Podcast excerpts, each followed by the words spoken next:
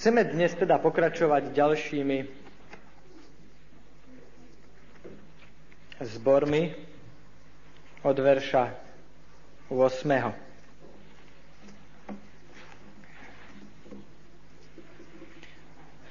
Od verša 8. začína sa odkaz do zboru v Smírne.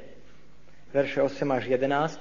Prv, než začneme študovať, alebo než začneme rozoberať to, čo v tomto zbore, čo tomuto zboru pán Ježiš napísal, sme si povedali, že listy, sedem listov, sú jediné doslovné listy pána Ježiša, ktoré máme my ľudia správy v evaneliách sú redaktorsky spracované, ale tu nám máme neskrátené doslovné listy pána Ježiša. Pár slov o mestečku Smyrna. Smyrna ležala na sever od mesta Efez. Skončili sme Efezom, ak si pamätáte, všetky tieto mestá boli v tvare polkruhu alebo podkovy v Malej Ázii. 65 km na 56, prepáčte, 56 km na sever a medzi Smyrnou a Efezom bola vždycky určitá taká súťaživosť. Rivalita. Efez, ako sme povedali, mal veľa, čím sa mohol píšiť, ale Smyrna nebola o nič horšia. Predovšetkým mala krajší a lepší prístav. Prístav, do ktorého prichádzali lode z celého sveta a prístav, ktorý nebol zaplavovaný bahnom. Efes mal tiež prístav, ale tam mali problémy s blatom a preto v lode s lepším ponorom tam nemohli prísť. Ďalej, Smyrna sa píšela tým, že to bolo rodisko Homera. Viete, kto bol Homer? Básnik, najslavnejší grécky básnik Homer. A čo sa týka budov, Smyrna mala najväčší, najväčšie divadlo, tiež veľkú knižnicu a nádherný štadión. veľký chrám Zeov, a to bol najväčší alebo najvyšší boh gréckého náboženstva, sa nachádzal na blízkom vrchu nedaleko Smírny. Smírna mala tú prednosť, že v nej bol postavený chrám kráľovi alebo cisárovi Tibériovi. A tak nebolo, nebolo to bezvýznamné, že v mestečku Smyrna sa razili mince, ktoré mali napísané prvé mesto v Ázii, čo sa týka krásy a veľkosti. Dokážete si predstaviť, že v dobe Nového zákona Smyrna mala asi 200 tisíc obyvateľov? Dobre, toľko k tomu, aby sme rozumeli lepšie, prečo práve do tohto mesta pán Ježiš adresuje takýto list. A teraz, ako obyčajne, v tom poradí popis Ježiša. Verš 8. Anielovi Smirnenského zboru napíš, toto hovorí ten prvý a posledný, ktorý bol mŕtvy a ožil. Zbor v Smyrne je zvláštny tým, že je to jeden z dvoch zborov, ktoré nemajú žiadnu výčitku, pokarhanie. Našli, všimli ste si?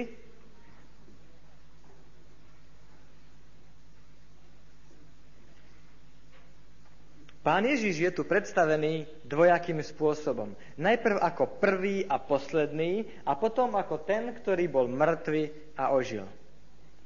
Tento zbor zažil kruté prenasledovanie. Mnohí ľudia prišli o život. A všimnite si, ako súvisí, aký je súvis medzi tým, čo ľudia prežívali a tým, ako sa Pán Ježiš predstavuje. Ja som prvý aj posledný. Keď neviete, čo prinesie budúcnosť, čo vás asi čaká v ďalších dňoch vášho života. Nebude toto nádherné pozbudenie? Ja som prvý aj posledný. Ja poznám veci prvé, aj tie konečné. A ďalej, mnohí z veriacich zbore Smírna museli čeliť martýrskej alebo mučeníckej smrti. Nebolo ľahké pre nich zostať Pánu Bohu verný. A nie je zaujímavé, že pán Ježiš sa predstaví, ja som ten, ktorý bol mŕtvy a ožil.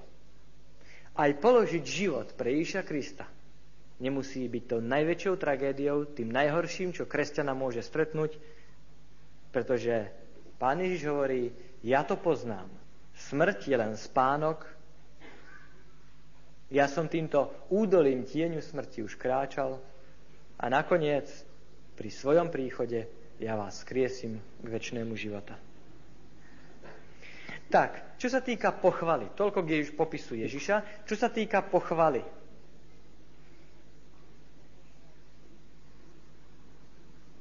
Čo ste si napísali?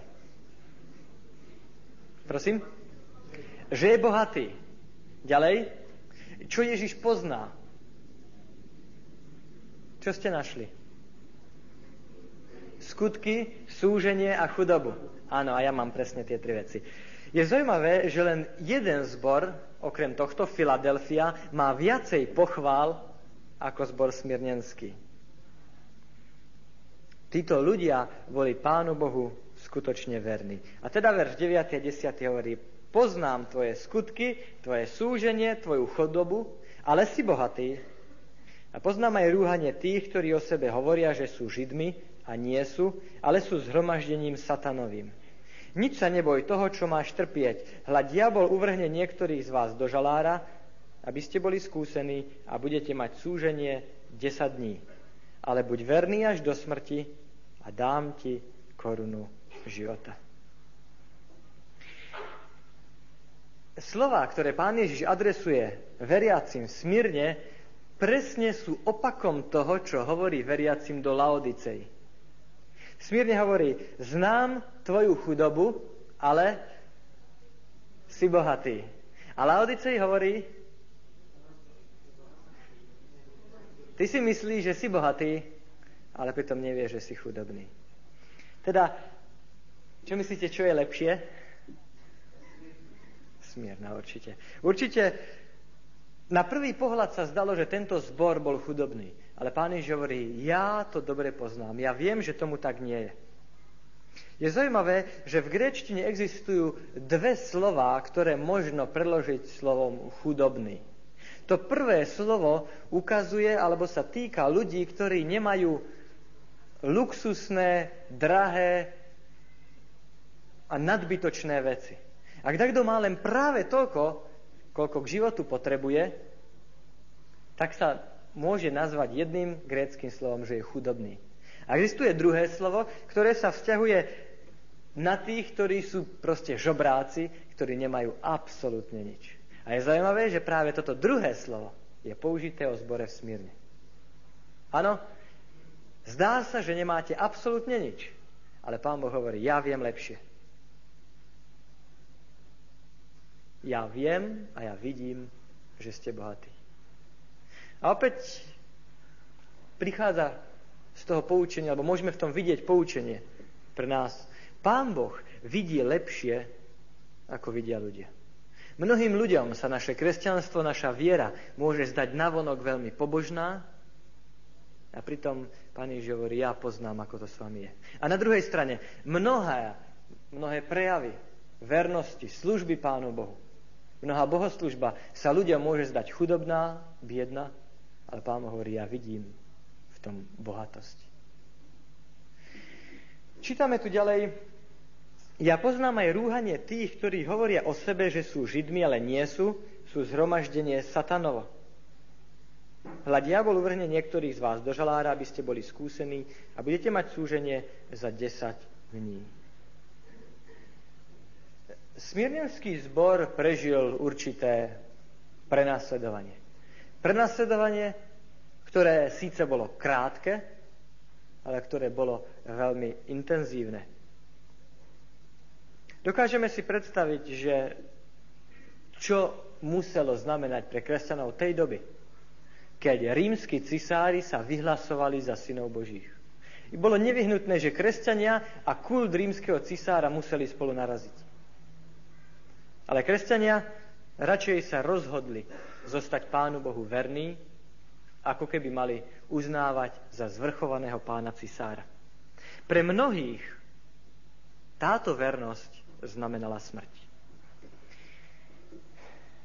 Je zaujímavé, že pán Ježiš tu hovorí, poznám rúhanie tých, ktorí hovoria o sebe, že sú židmi. V rámci toho, ako vysvetľujeme knihu zjavenia, čo toto bude znamenať?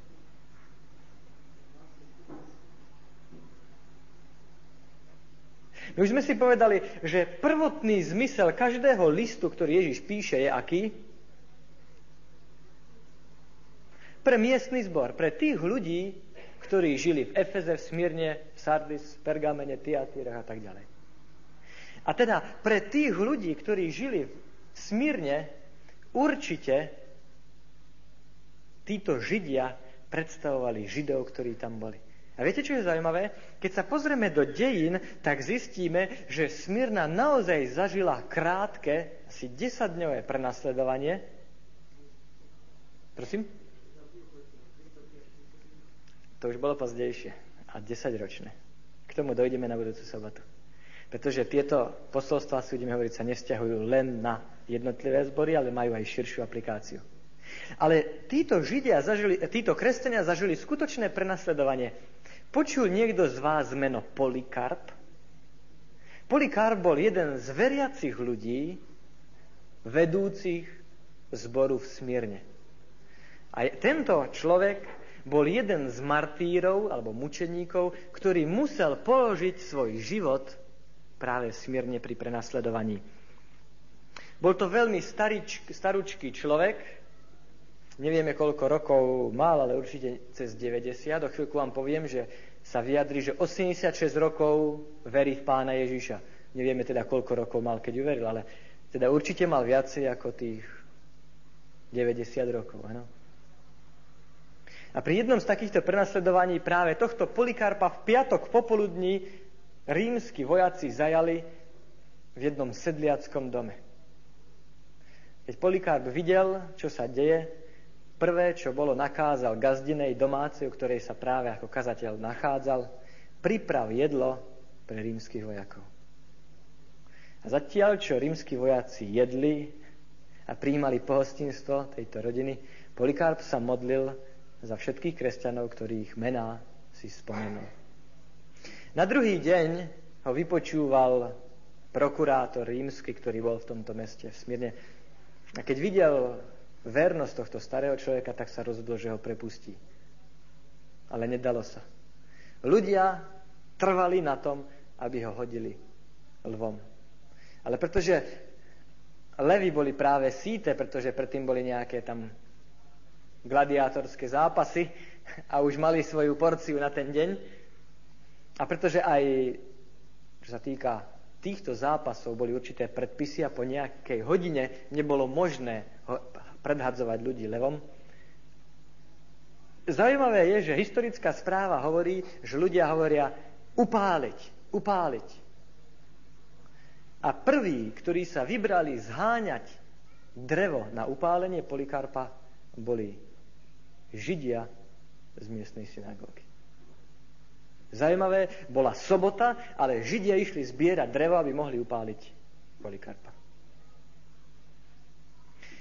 A potom, keď rímsky prokurátor videl, že nič nezmôže, tak hovorí Polikarpovi, preklaj meno Ježiša Krista a pustím ťa na slobodu. Na to staručký Polikarp povedal, Prokurátor myslel, že tým ho ako oslobodí a že predsa nebude ako starec si viac vážiť nejakého Ježiša, ktorého rímska moc ukrižovala. Ale Polikár povedal, 86 rokov mu verne slúžim a nikdy mi nič zlé neurobil. Ako by som mohol sa vzdať kráľa, ktorý ma spasil? A zahynul ako verný mučeník pre svoju vieru.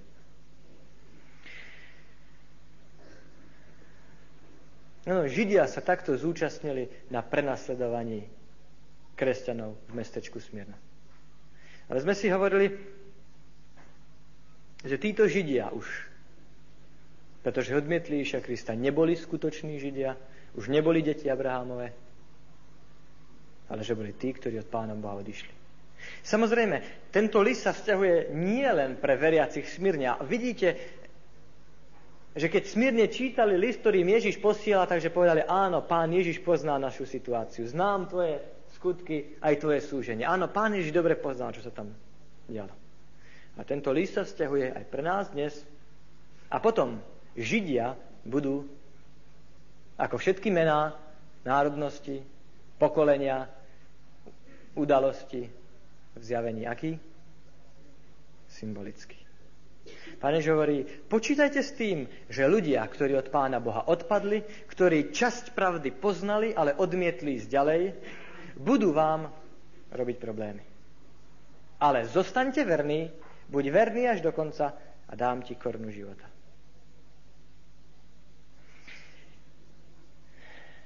Má nejaké pokarhanie napomenutie tento zbor? Nie.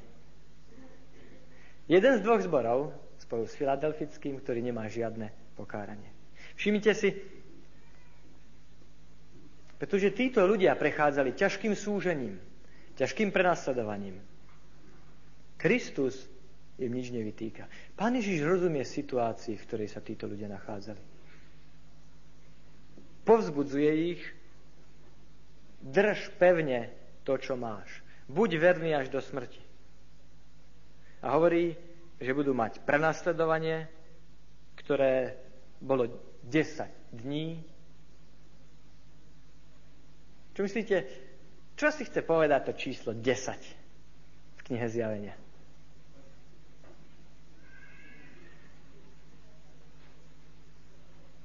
Chce povedať, že tý, to prenasledovanie bude naozaj 10 dní? Je to hlavný zmysel toho textu?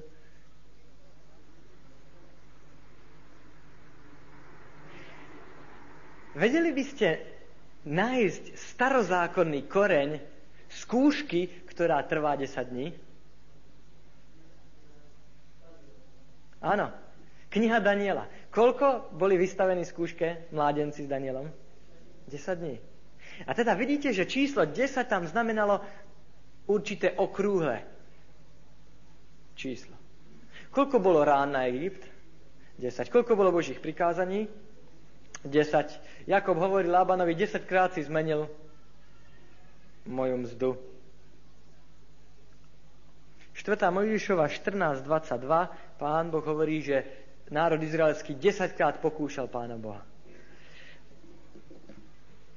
A Job 19.2 zase Job hovorí, Dokedy budete trápiť moju dušu, dokedy ma budete trápiť rečami, verš 3, toto ste ma už 10 krát zahambili. Čiže pán Ježiš povie, budete dokonale skutočne vyskúšaní. Nechce povedať to, že by prenasledovanie trvalo skutočne 240 hodín. Áno. To je z 10 dní. Áno, išlo o krátkodobé prenasledovanie, ale číslo 10 knihe Zjavenia ukazuje predovšetkým na kvalitu dokonalého vyskúšania viery ako na počet dní. Dobre, poďalšie, zaslúbenie. Má nejaké zaslúbenie táto církev? Veriaci v tomto zbore? Aké?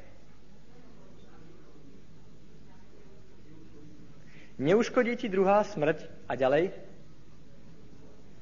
korunu života. Viete, čo som objavil doma, keď som vyplňal tento papier? Že tak, ako postupujú zbory, rozširujú sa zaslúbenia.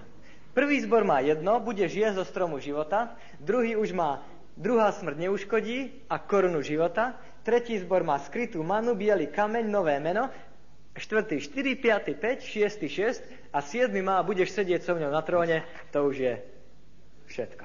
Čo viac môže mať. Zajímavé.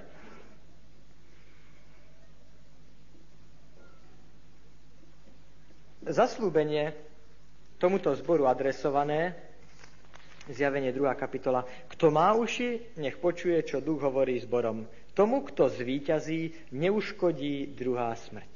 Všimte si, opäť zaslúbenie je formulované tomu, kto zvíťazí.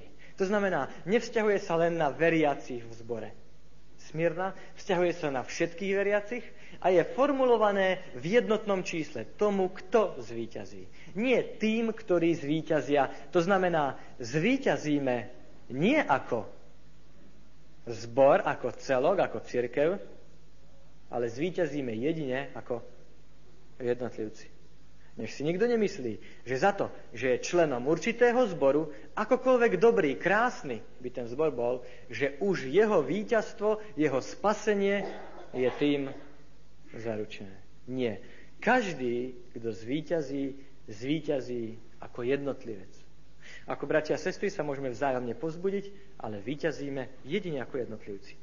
A teda církev najprv vyzýva k tomu, aby počúvala, kto má uši, nech počuje, aby rozumela, o čo ide. Potom je vyzývaný sú k vernosti, buď verný až do smrti, aj keby to znamenalo stratu života. A zaslúbenie slubuje, dám ti korunu života a víťazom neuškodí druhá smrť. Dokážeme si predstaviť, čo toto muselo znamenať pre tých ľudí, žijúci v tej dobe, ktorý, z ktorých mnohí museli svoje životy položiť kvôli svojej viere. Pán Boh hovorí, prvá smrť sa bude týkať každého človeka, ktorý žil na tomto svete, okrem tých pár tesne pred druhým príchodom, alebo pri dru- živých pri druhom príchode. Ale to hlavné nie je prvá smrť, ale tá druhá. Z prvej smrti bude každý skriesený. A preto nemusíte mať strach aj položiť život za svoju vieru. To dôležité je, že druhá smrť, to záverečné zničenie vám nepoškodí. Dám ti korunu života. Pre slovíčko koruna hej, sa v grečtine používajú dve slova. Jedno je diademos a druhé je Stefanos. Ak je niekto Štefan, tak vie, odkiaľ má svoje meno. Diadém, budú spomínaní zjavení ďalej, je kráľovská koruna. To je koruna, ktorú nosil kráľ na svojej hlave. A Stefanos, to je koruna, ktorú nosil olimpijský víťaz. To je koruna z Vavrínov, hej, veniec. Stefanos znamená doslovne veniec víťazstva. No? Veniec upletený z Vavrínov, ktorý dostal víťaz. Pre ľudí, ktorí žili v Smírne, kde bol obrovský štadión a kde sa odohrávali smirnenské hry, bolo veľmi zrozumiteľné, čo pán Ježiš hovorí. Keď zostaneš verný, buď verný až do smrti, ja ti dám čosi lepšie ako to, čo sa deje vo vašom meste. Ako to, čo dostávajú výťazy. A ukazuje na to,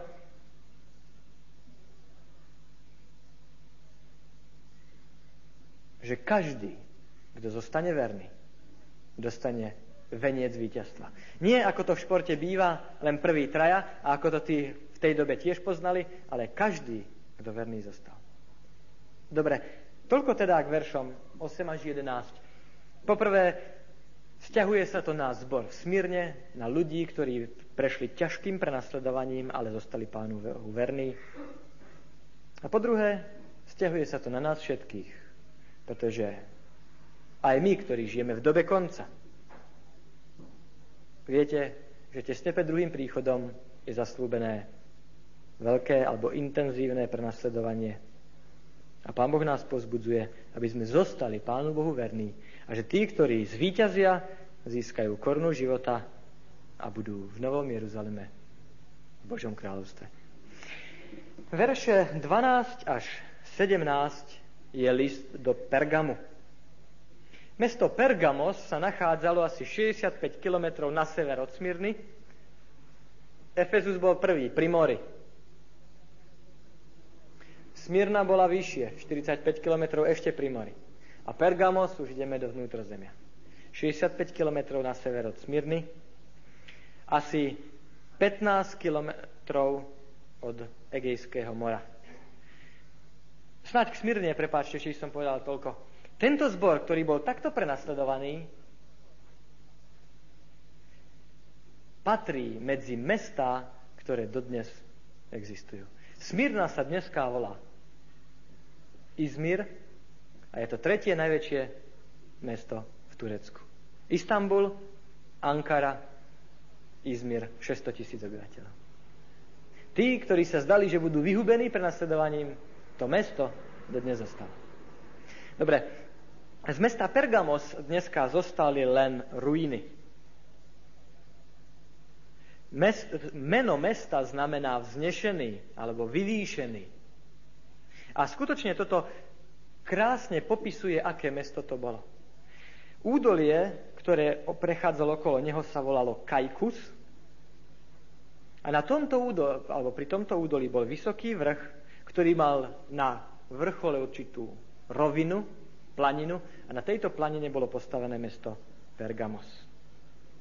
Pergamos bolo provinčné mesto Ázie.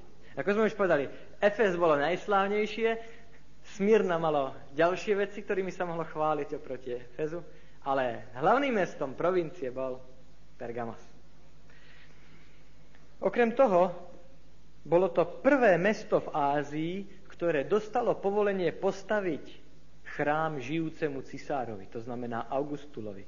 Cisár Romulus Augustus, e, cisár Augustus, prepačte. Malo nádhernú knižnicu, 200 tisíc väzkov, v tej dobe, dokážete si predstaviť. A okrem toho, čo myslíte, čo ešte meno pre nás hovorí? Pergamos. Áno. Keď Egyptiania dali embargo na vývoz papíru, bolo to práve toto mesto, v ktorom vynašli pergamen, na ktorý sa písali a opisovali knihy. Väčšina Biblií, najstarších Biblií, zachovaných rukopisov Biblie je napísaných práve na pergamene. Viete, čo bol pergamen? Koža z antilopy alebo z niektorých iných zvierat. Zvláštne upravená, uhladená tak, že sa na ňu dalo písať. A teda Pergamon pochádza práve z tohto mesta. Odtiaľ získal svoje meno. Okrem toho mal veľký chrám Zeusov. Okrem toho v tomto meste bol chrám boha Asklepia. A to je veľmi dôležité, pretože boh Asklepios bol bohom medicíny. A jeho symbolom bola čo? had. Uvidíte, ako nám to pomôže pochopiť, čo Pán Ježiš píše s týmto ľuďom. Samozrejme bola aj veľká nemocnica v tomto meste. Staro, za, starý lekár Galen bol ten slávny lekár Galen, ktorý praktizoval lekárstvo v tomto meste. Poďme teda k Ježišovmu listu. Popis Ježiša, verš 12. A toto hovorí ten, ktorý má ten dvojsečný meč ostrý. Pretože Pergamos bolo provinčným mestom, v tomto meste býval prokonzul, ktorý mal právo vynášať rozsudky smrti bez toho, že by to potreboval niekým potvrdiť. To znamená, čo autorita mesta rozhodla, to platila. Pán Ježiš sa predstaví ako ten, ktorý má nie jeden meč, ale hneď dva meče, alebo inak povedané, meč, ktorý je na dve strany ostrý, áno? ktorý ďaleko prevyšuje to, čo v tomto meste mali rímske autority.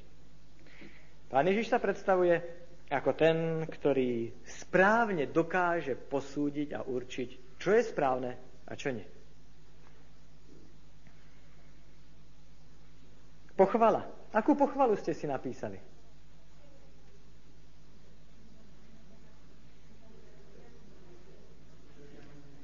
Drží moje meno a nezaprel. A čo Ježiš pozná? Skutky? Aj to, kde bývaš, tam, kde je trón satana. Keď pán Ježiš píše do zboru v Pergamene, hovorí, znám tvoje skutky aj to, kde bývaš, kde je trón satanov. Držíš moje meno a nezaprel si moju vieru, ani v dňoch, v ktorých svedčil Antipas, môj verný svedok, ktorého zabili u vás, kde býva Satan. Pane hovorí, ja rozumiem, v akom ťažkom prostredí vy žijete.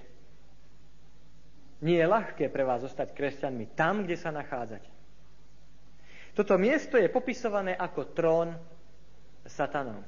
Dokážete si predstaviť, v tomto meste bola bohoslužba, uctievanie boha Asklepia. Asklepios je prvý pát. Ano? Boh Asklepios bol predstavený ako had. Čo to znamenalo pre kresťanov uctievať hada? Toho, ktorý sa stal zvodcom v raj. Tak keď pán Ježiš píše list týmto ľuďom a tí to čítali, mysleli, áno, pán Ježiš fakt pozná našu situáciu, náš zbor. Uctievať akúkoľvek modlu je určite nesprávne a zlé. Ale uctievať satana, uctievať hada muselo byť pre kresťanov niečo hrozné. Na druhej strane Pán Ježiš hovorí, ja poznám tvoju vernosť. Ja poznám to, že si nezaprel moju vieru ani v dňoch, v ktorých svedčil Antipas, môj verný svedok, ktorého zabili u vás. Je zaujímavé, že vtedy, keď život je ľahký, ľudia skorej od Pána Boha odídu. Ale vtedy, keď prichádza prenasledovanie, to prenasledovanie práve dokáže objaviť, zvýrazniť tie kladné a dobré črty charakteru. Čo myslíte, kto to bol Antipas? Vie niekto?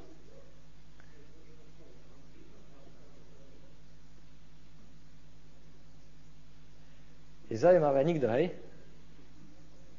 Ja som sa tešil, že sa vás čo dozviem. Je zaujímavé, že nič sa nezachovalo z dejín, kto to bol Antipas. Nikto z nás nevie, kto to bol. A myslím si, že aj v tom je niečo povedané. Každý, kto zostane Pánu Bohu verný, môže počuť Antipas, môj svedok, môj verný svedok. Pre každého z nás, o každom z nás môže Pán Boh povedať jedného dňa, ty si bol môjim verným svedkom. Je zaujímavé, že napriek tomu, že tento zbor mal tých, ktorí verní zostali, Predsa je niečo, čo si musíte všimnúť. Nezaprel si moju vieru ani v dňoch, v ktorých svedčil Antipas, ktorého zabili u vás, kde býva Satan. Čo majú všetky slovesá spoločné? Že sú v minulom čase. Zdá sa, že prenasledovanie je dnes už minulosťou. Áno, veriaci zostali verní, ale potom prichádza pokarhanie. Aké pokarhanie ste si zapísali? Učenie Balámovo a ďalej Mikulášenci. Takže čítajme verš 14, ale mám niečo málo proti tebe, že tam máš tých, ktorí držia učenie Balámovo, ktorý učil Baláka, ako položiť úraz pred synov Izraelových, aby jedli obetované modlám a smírnili tak máš aj takých, ktorí držia učenie Mikulášencov, čo ho nenávidím. To znamená,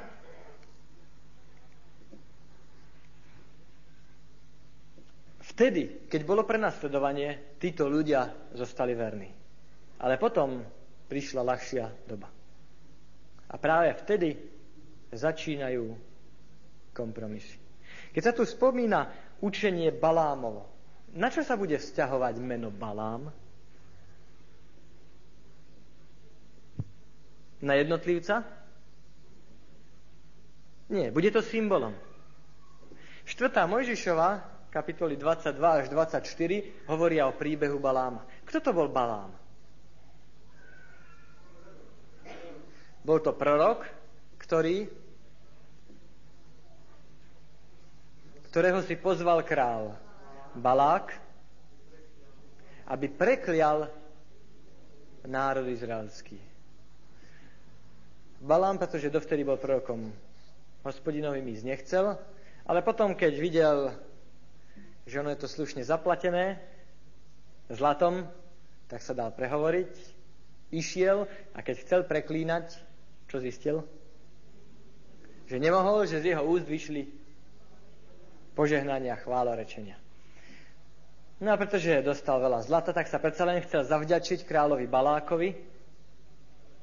Tak čo urobil? Dal mu dobrú radu. A povedal mu, nie je možné prekliať národ ľudí, ktorí slúžia Pánu Bohu. Ale ja ti poradím, ako je možné na nich. Ako? Áno. pozví ich na hostinu, na slávnosť a hovorí, ženy a víno spravia to, čo ani moje kliatby spraviť nemohli. A teda prorok Balá, Balám je tu na spomínaný práve kvôli tomuto zvádzaniu.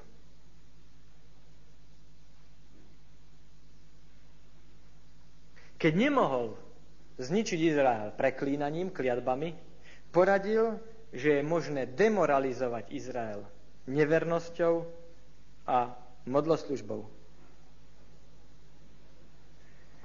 To, čo nezmohlo prenasledovanie, to spravili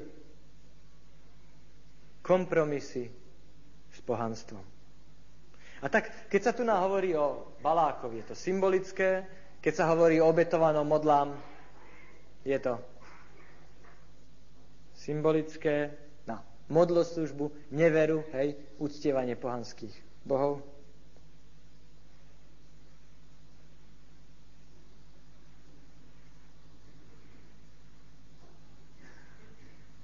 Viete, ako zahynul mimochodom Balám? Hovorí vám verš 12 niečo. Toto hovorí ten, ktorý má ten dvojsečný meč ostrý. Mám proti tebe to, že máš Balámovcov medzi sebou. Balám zahynul nakoniec mečom. Pán Boh nás upozorňuje, ak budeme robiť kompromisy v našej viere, ten výsledok nebude dobrý. Môžeme sa poučiť, ako dopadol Balák. E, ako dopadol Balám. Balám chcel slúžiť aj Pánu Bohu, aj prokom hospodinovým byť.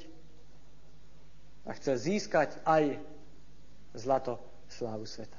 Ako dopadli ľudia, ktorí poslúchli to, čo im pripravil král Balák a dali sa k tým Madiancom, 24 tisíc, zahynuli. Zahynuli mečom. To znamená, Balám je tu symbolom tých, ktorí zvádzajú svojich bratov a sestry, aby náboženstvo nebrali vážne. Predsa kľudne môžeme byť aj dobrí kresťania, aj mať účasť na... Na čo išli Balámovci? Na zábavách tohto sveta. Ako by sme aplikovali pre nás dnes? Mám proti tebe to, že Balámovci sú medzi tebou.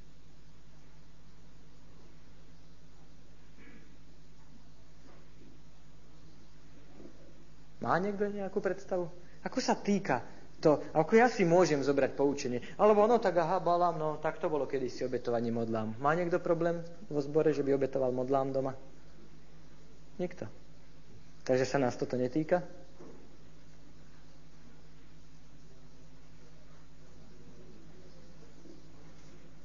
Ukazuje na to, že ak moje správanie, moje trávenie voľného času, moje zábavy vedú niekoho k tomu, aby nebral Pána Boha a Božie veci vážne, tak aj ja patrím medzi Balámovcov, ktorých Pán Boh bude prísne súdiť. Práve preto, lebo vedú ku kompromisom, odvádzajú od viery slabších bratov. Ten istý problém bol v Korinte, pamätáte sa? Pavel píše do Korintu, niektorí si mysleli tak prečo, no keď sa robí veľká slávnosť v pohanskom chráme, prečo by sme my tam ako kresťania mali chýbať? Však nakoniec modla je nič. A Pavel povie, áno, modla je nič, ale okrem modiel existujú aj démoni. A ísť tam znamená mať účasť na stole démonov. Ako kresťania by ste nemali povzbudzovať svojich bratov a sestry aby nebrali Božie veci vážne. Tento list Ježišov hovorí mne, nie len, že Ježiš Kristus sa na mňa pozerá, ale pozerajú sa na mňa aj mnohí bratia a sestry. Hej? To sú tí maličky, o ktorých hovorí Ježiš, ktorých ja nemám viesť k tomu, aby som ich od Pána Boha odviedol, aby nebrali Božie veci vážne. Všimnite si, Satan má dve metódy útoku. Vždycky ten frontálny, telesný útok, prenasledovanie, zabíjanie, ktorý je veľmi účinný s mnohými. Ale ten druhý je ešte účinnejší. Pomalý, záľudný, s úsmevom, láskavosťou a v pokoji. Ale práve tak diabolský, ako ten prvý. Keď Boží ľud nebolo možné pre ne, premôcť hrozbami zničenia, Satan ich pozval ku kompromisu. A toto malo katastrofálne následky pre týchto ľudí. V ďalšom verši sa spomínajú Mikulášenci. Kto sú Mikulášenci mimochodom? Minule sme o tom hovorili. Tí, čo bývajú v Liptovskom Mikuláši? Tých pán Boh nenávidí? Áno, to boli ľudia, ktorí povedali, ja keď verím, keď som sa stal Božím dieťaťom, tak Pán Boh vo mne prebýva. A teda všetko, čo ja robím, nakoniec Pán Boh vo mne pôsobí. Áno? Ak som ja Božím dieťaťom, tak je všetko v poriadku, čo robím. A teda, povedali sme si, to boli ľudia, ktorí v konečnom dôsledku nebrali vážne Boží zákon. Prestupovali prvé a siedme prikázanie. Áno? E, mnohí bádatelia hovoria, že Mikulášenci a Balámovci sú vlastne tí, tí, tá istá skupina. Hej? Pretože verš predchádzajúci hovorí, jedli obetované modlám a smíňu. A preto je presne to, čo bolo problémom Mikulášencov. Pretože máme názov sekty vo verši 15. a ich učenie vo verši 14. Ak by išlo dve skupiny, napríklad Balámovci a Mikulášenci, tak potom by sme mali učenie jednej a meno druhej. Ale pretože máme vo verši 14. čo robili a vo verši 15. meno, mnohí tvrdia, že tieto dve skupiny to je to isté. Nie je zaujímavé, že v liste Efesu, Efezu, do Efezu sme čítali, odmietol si učenie Mikulášencov. A v liste do Pergamu čítame, Máš ich medzi sebou. Prijal si ich. Všimnite si, to, čo jedna generácia alebo jedni ľudia odmietajú, to ďalšia generácia už príjme.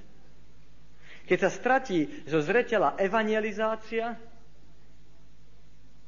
tak prichádzajú kompromisy. A preto posolstvo tomuto zboru je napomenutím nám všetkým. Dejiny sa opakujú, zvlášť pre tých, čo dejiny nepoznajú. A preto, keď budeme vedieť, čo je príčinou odpadnutia, budeme skorej Pánu Bohu, zostaneme skorej Pánu Bohu verní. Dobre, akú radu dáva tomuto zboru Pán Ježiš? Kajaj sa, čiň pokáne. Áno.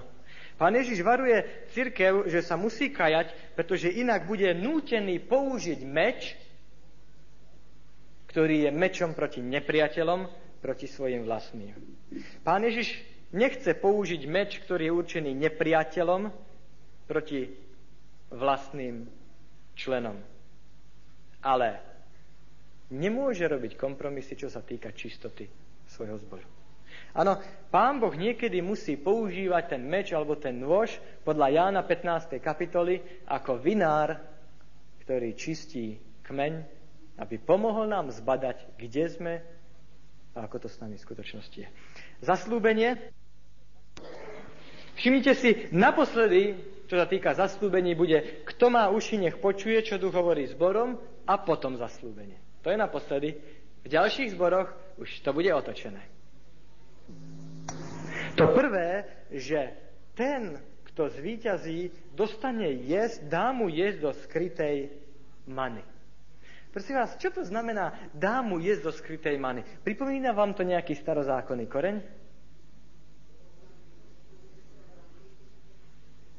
Ako prosím? Boh živil ľudí manou na púšti, áno? A pre, prečo sa tu hovorí o skrytej mane? Pretože truhla zmluvy obsahovala vedierko s manou. Čo pán Boh chce povedať týmto ľuďom?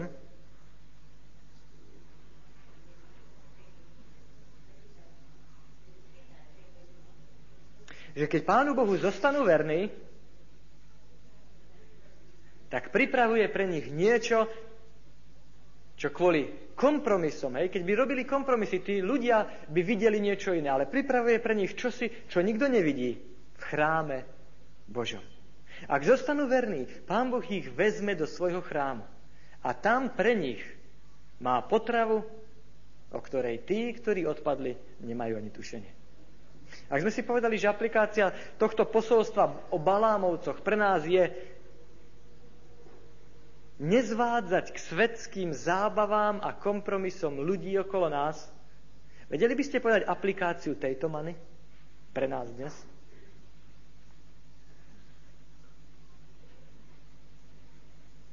Čo myslíte, čo je najväčšou potrebou, potrebou kresťanov dneška? Slovo Božie, áno? A čo myslíte, čo je najväčším dôvodom, prečo ľudia na slovo Božie čas nemajú. No, nerozumel som dobre? Radovánky tohto sveta. Pán Boh hovorí, ak nebudete robiť kompromisy, ak svoj čas nebudete využívať len pre svetské zábavy, budete mať viacej času, aby ste sa krmili skrytou manou Božou. Ak si správne zadelíte čas, potom prvé veci prídu na prvé miesto. Dobre? je to jasné. Ďalej, dru, e, je to podvojné zaslúbenie. Dá mu biely kamienok a na kamienku napísané nové meno, ktoré nevie nikto, iba ten, ktorý ho berie. Dá mu nové meno. Nejaký starozákonný koreň. Všetko, čo je v zjavení, pochádza zo starého zákona. Kto? Jakob. Ešte aj Abraham, áno? Jakob sa volal ako? Čo to znamená? Chytrák. A ja mu dám nové meno, ten, kto výťazí. V kontexte toho, o čom sa tu hovorí. Aký bol problém ľudí v zbore Pergamos? Kompromisy so svetom, hostiny, zábavy, áno? Mejdany v pohanských chrámoch. Myslíte, že tí kresťania robili na schvál niečo, o čom vedeli, že je nesprávne?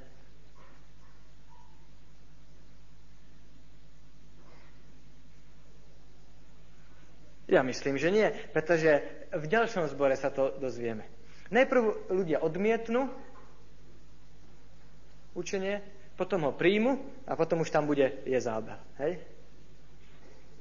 Títo ľudia robili niečo, kvôli čom Ježím hovorí, ja vám dám nové meno. A je to narážka na Jakoba. Jakob bol predtým chytrák. Čo to znamená pre nás, že Ježiš Kristus chce zmeniť naše meno z chytráka na víťaza?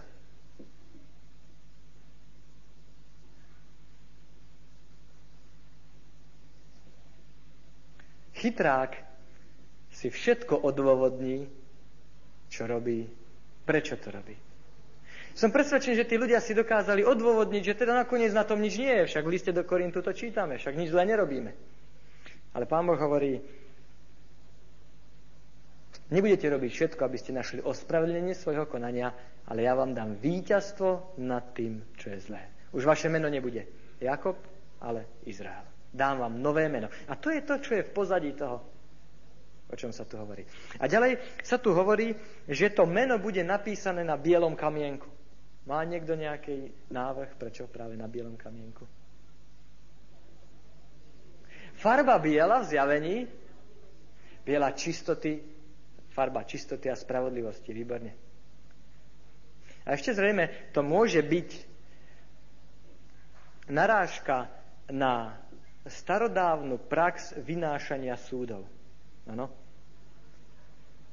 Pri vynášaní súdov sa v tej dobe používali kamienky. Biely pre oslobodenie a čierny pre odsúdenie.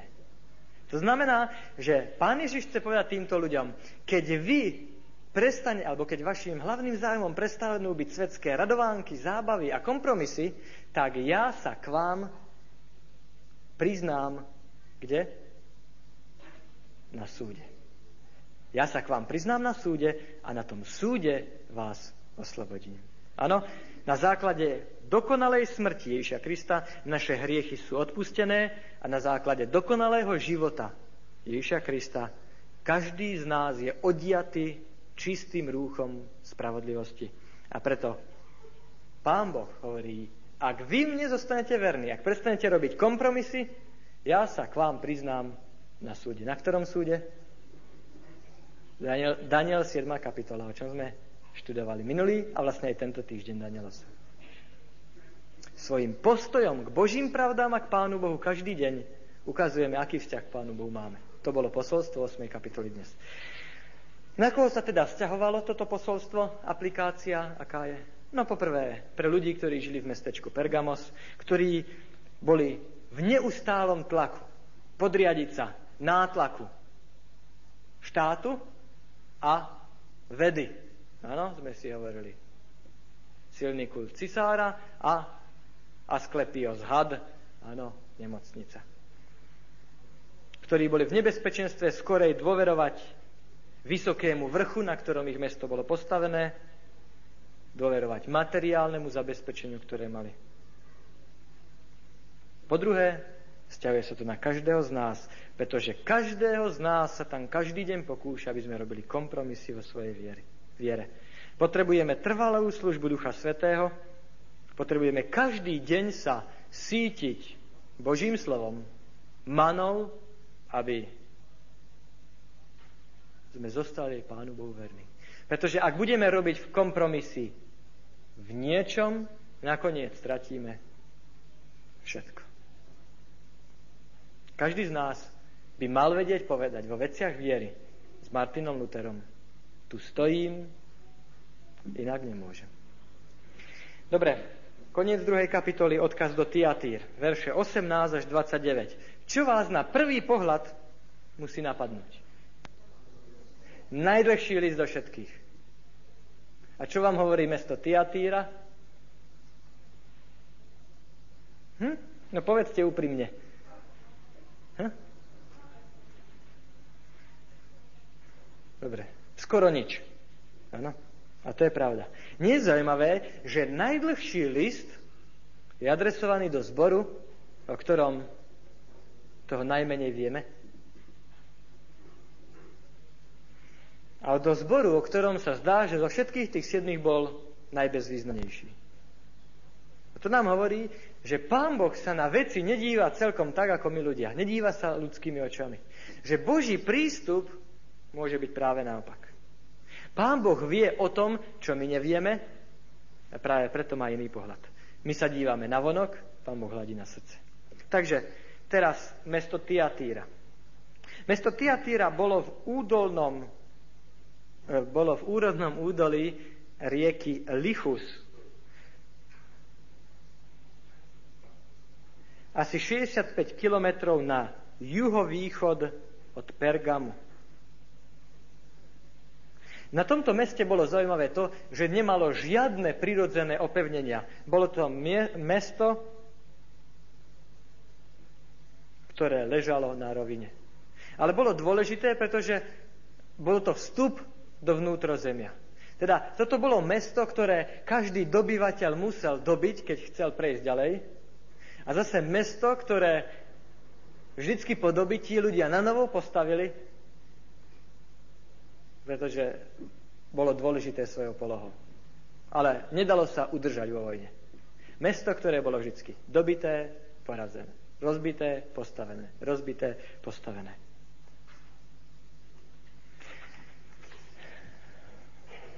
Toto mesto bolo veľmi bohaté, pretože bolo na rovine. Okrem toho vieme, že tam bol priemysel na tú dobu veľmi vyspelý a zlá a vzácny. Hovorí vám mesto Tiatira predsa len niečo. Lídia. A čo bolo povolaním Lídie? Áno. V meste Tiatir boli známe továrne na výrobu, farbenie purpuru, kože, vyrábala sa tam keramika, rôzne sochy z bronzu.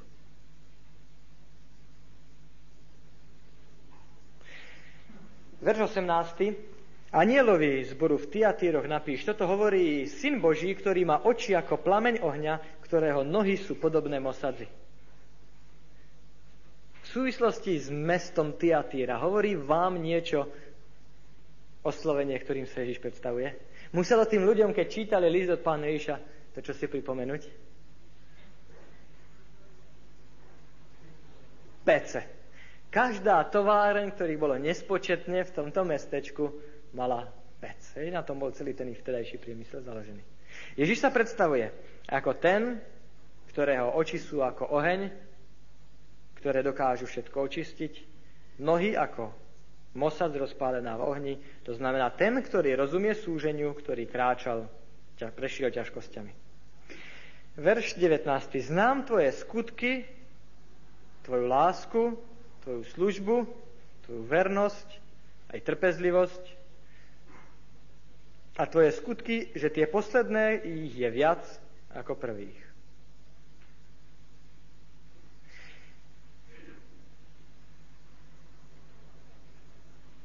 Akú pochvalu ste si našli? Tiatýra, pochvala. Že posledný skutkov je viac ako prvý. Skúsme to porovnať s Efezom. Karhanie u Tiatýry toho bude hodne, toho bude veľa. Pochvala je len jedna, že tvojich posledných skutkov je viac ako prvých. U Efezu to bolo naopak. Opustil si svoju prvú lásku. Hej. Nadšenie Efezu vychladlo. Kdežto u Tiatýry to ide naopak. Hovorí, predsa len ja vidím, že tvoj, tvoja horlivosť rastie. A teraz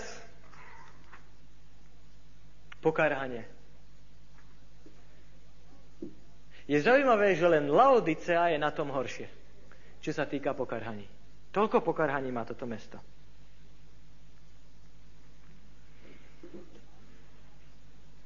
Ale mám niečo málo proti tebe, že nechá ženu Jezábel, ktorá hovorí o sebe, že je prorokyňou, učiť a zvádzať mojich sluhov, aby smilnili a jedli obetované modlám.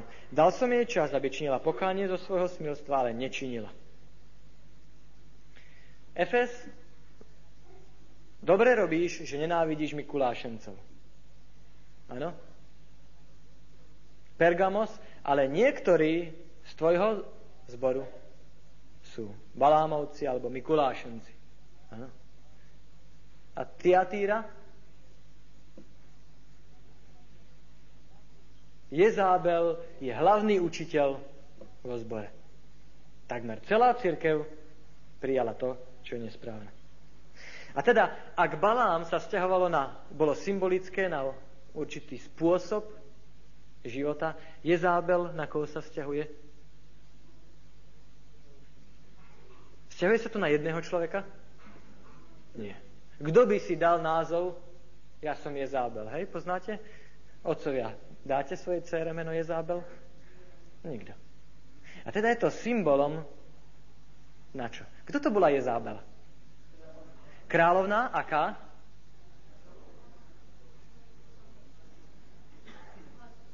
Pohanská, ktorá sa vydala za kráľa. Achaba, izraelského. A potom po svojom manželstve čo? Slúžila svojim Bohom. Ďalej, okrem toho 850 kňazov bálových pozvala do Izraela. A nielen, že ona sama slúžila, zvádzala, povedzme to lepšie, nielen zvádzala, ale štátnou mocou nútila Izraelcov, aby slúžili Pánu Bohu. Ak sa niekto postavil proti Jezábel, čo sa stalo? Bol zlikvidovaný, áno? Čiže zámerné, zámerná likvidácie, likvidácia opozície, odpadnutie od Pána Boha. Čo myslíte, prečo došlo k takémuto odpadnutiu? Alebo kde dochádza k takémuto odpadnutiu?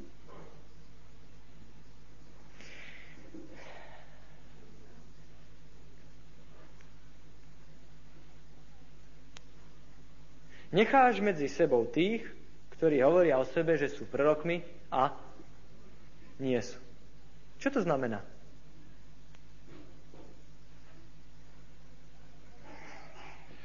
To znamená falošní proroci.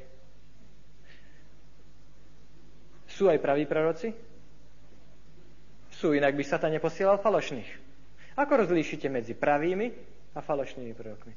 Pán, pán Ježiš vytýkal, no, učiť u vás je zábel, hlavné slovo má je zábel, ale ona nie je prorokyňou. A to vy ste mohli a mali vedieť. Ako je možné rozlíšiť medzi falošnými a nepravými prorokmi? Ako je možné, že pán Ježiš vytýka veriacim v Tiatíre? Ako to, že hlavné slovo má je zábel. Ako sa to stalo?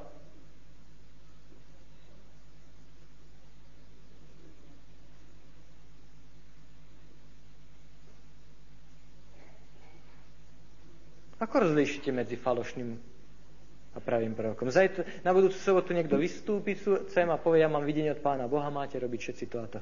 Uveríte mu? Podľa čoho sa to posúdi?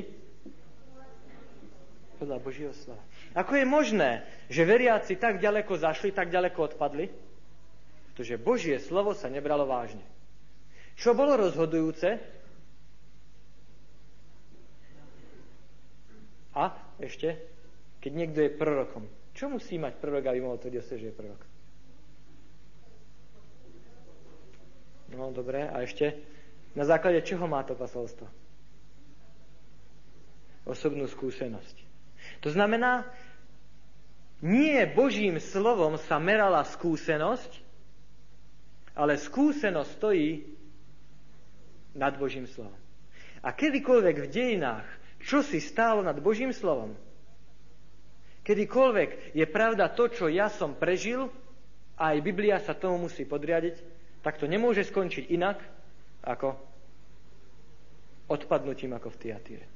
Božie slovo je trstina, je meradlo, podľa ktorého sa všetko musí merať. Ako náhle moje subjektívne pocity, zážitky sa stanú tým, podľa čoho ja budem učiť, a viesť iných, tak to skončí len odpadnutím od Pána Boha. To je veľmi dôležité. Kedykoľvek v dejinách cirkvi, kedykoľvek a v ktoromkoľvek zbore Božie slovo bolo zanedbané, tak to viedlo vždycky k odpadnutiu. A povedzte, na úkor čoho sa zanedbáva Božie slovo? Práve na úkor rôznych zážitkov, ktoré ľudia majú, rôznej autority, ktorá sa postaví nad Božie slovo. Tento list nám hovorí, nie je možné nad Božie slovo postaviť nejakú inú autoritu. Či to by to bola autorita Jezábel, to znamená nejakých učiteľov, hej, ktorá učí, či by to bola autorita nejakého osobného zážitku, ale jedine autoritou Božieho slova sa musí všetko merať. Dobre, keď panovala kráľovná Jezábel, tak sa zdalo Achabovi, že zostal Pánu Bohu verný sám. Prepačte. Keď kráľovala Jezábel, Eliášovi prorokovi sa zdalo, že zostal Pánu Bohu verný sám. Verš 24. Ale vám hovorím aj ostatným v Tiatíroch, všetkým, ktorí nemajú to učenia, ktorí nepoznali hlbiny satanové, ako hovoria, neskladám na vás iného bremena. Avšak čo máte, držte, pokiaľ neprídem. Všimte si, tak ako za doby Eliáša. Nebol Eliáš sám, ale zostalo koľko? 7 tisíc verných. Pán Boh mal verných ľudí aj v tomto zbore. Tí, ktorí sa nenechali oklamať a zviesť, ale ktorí sa držali Božieho slova. A pán Ježiš hovorí potom, hľa hodím ju na jej lôžko aj tých, ktorí s ňou cudzoložia a dám jej veľké súženie, pretože neučnila pokánie, jej deti pobijem smrťou. Pripomína to niečo zo starého zákona? V druhej knihe kráľovskej, poznamenajte si, 10. kapitola, verše 1 až 11, tak Ako Jezábel nemala zlutovanie, nebude zlutovanie ani s jej potomkami.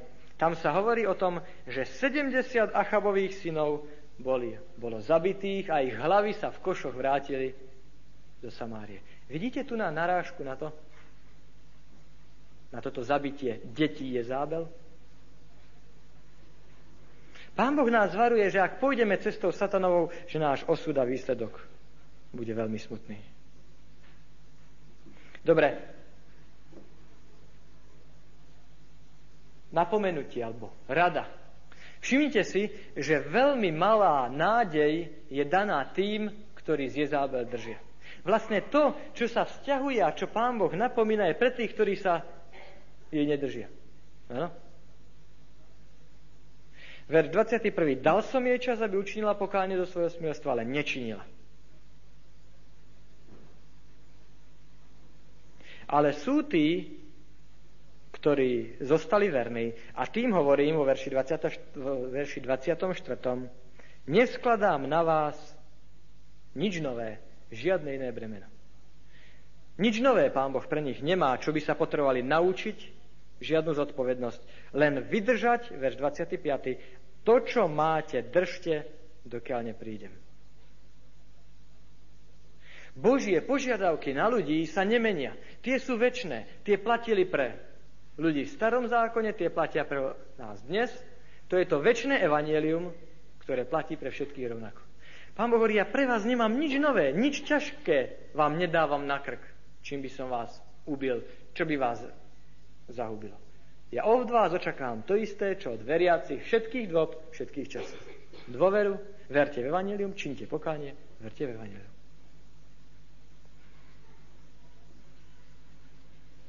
A potom hovorí,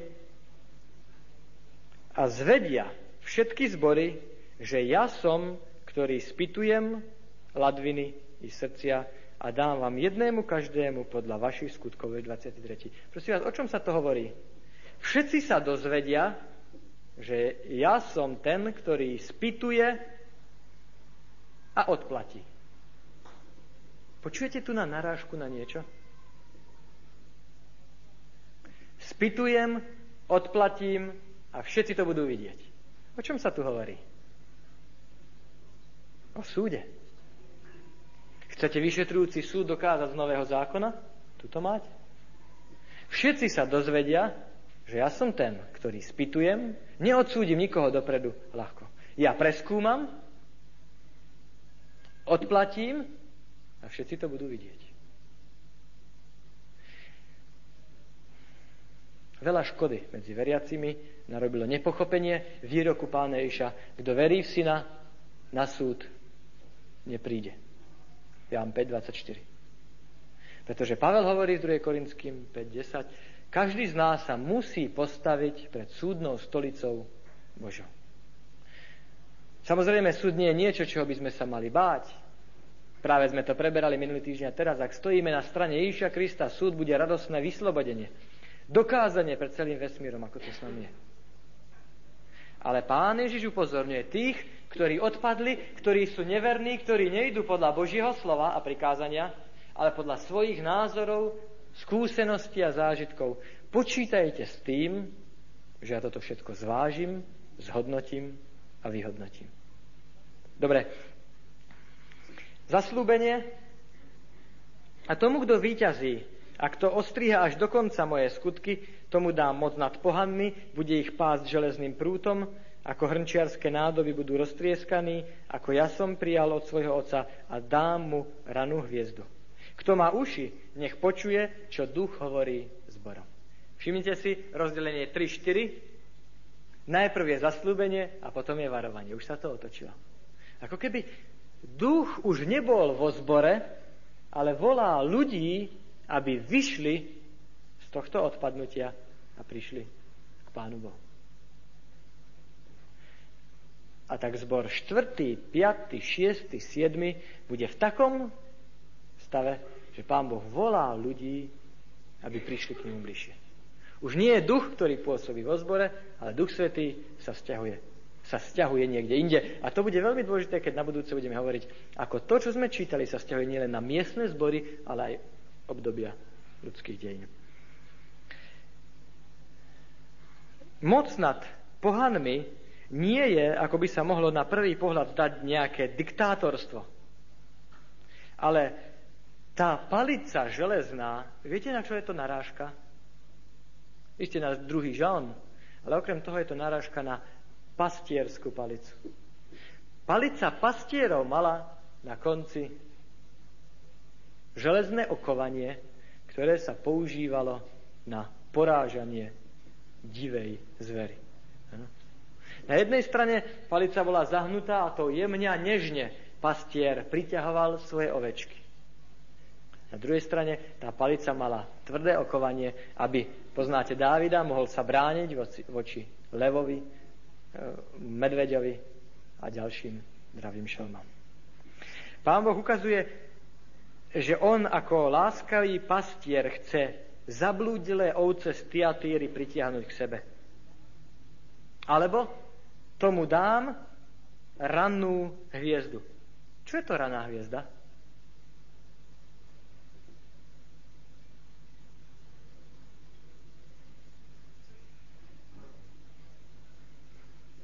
No tak si podívajme, sa pozrieme. Zjavenie 22.16.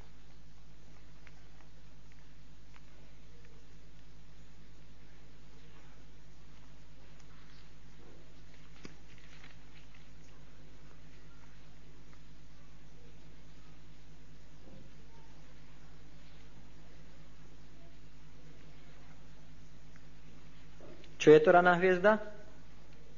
Ježiš Kristus. Poznáte list, e, verš od Petra? A máme pevnejšie slovo prorocké a dobre robíte, keď máte na obrátenú svoju pozornosť. Hej. Zmyslom nášho štúdia Božieho slova je čo?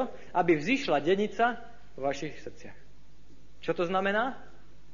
Aby Kristus nám zasvietil svojim svetlom, aby Kristus prebýval v našich srdciach. Kvôli tomu študujeme. Ján 5.39. Spýtujte písma, oni sú to, ktoré svedčia o mne.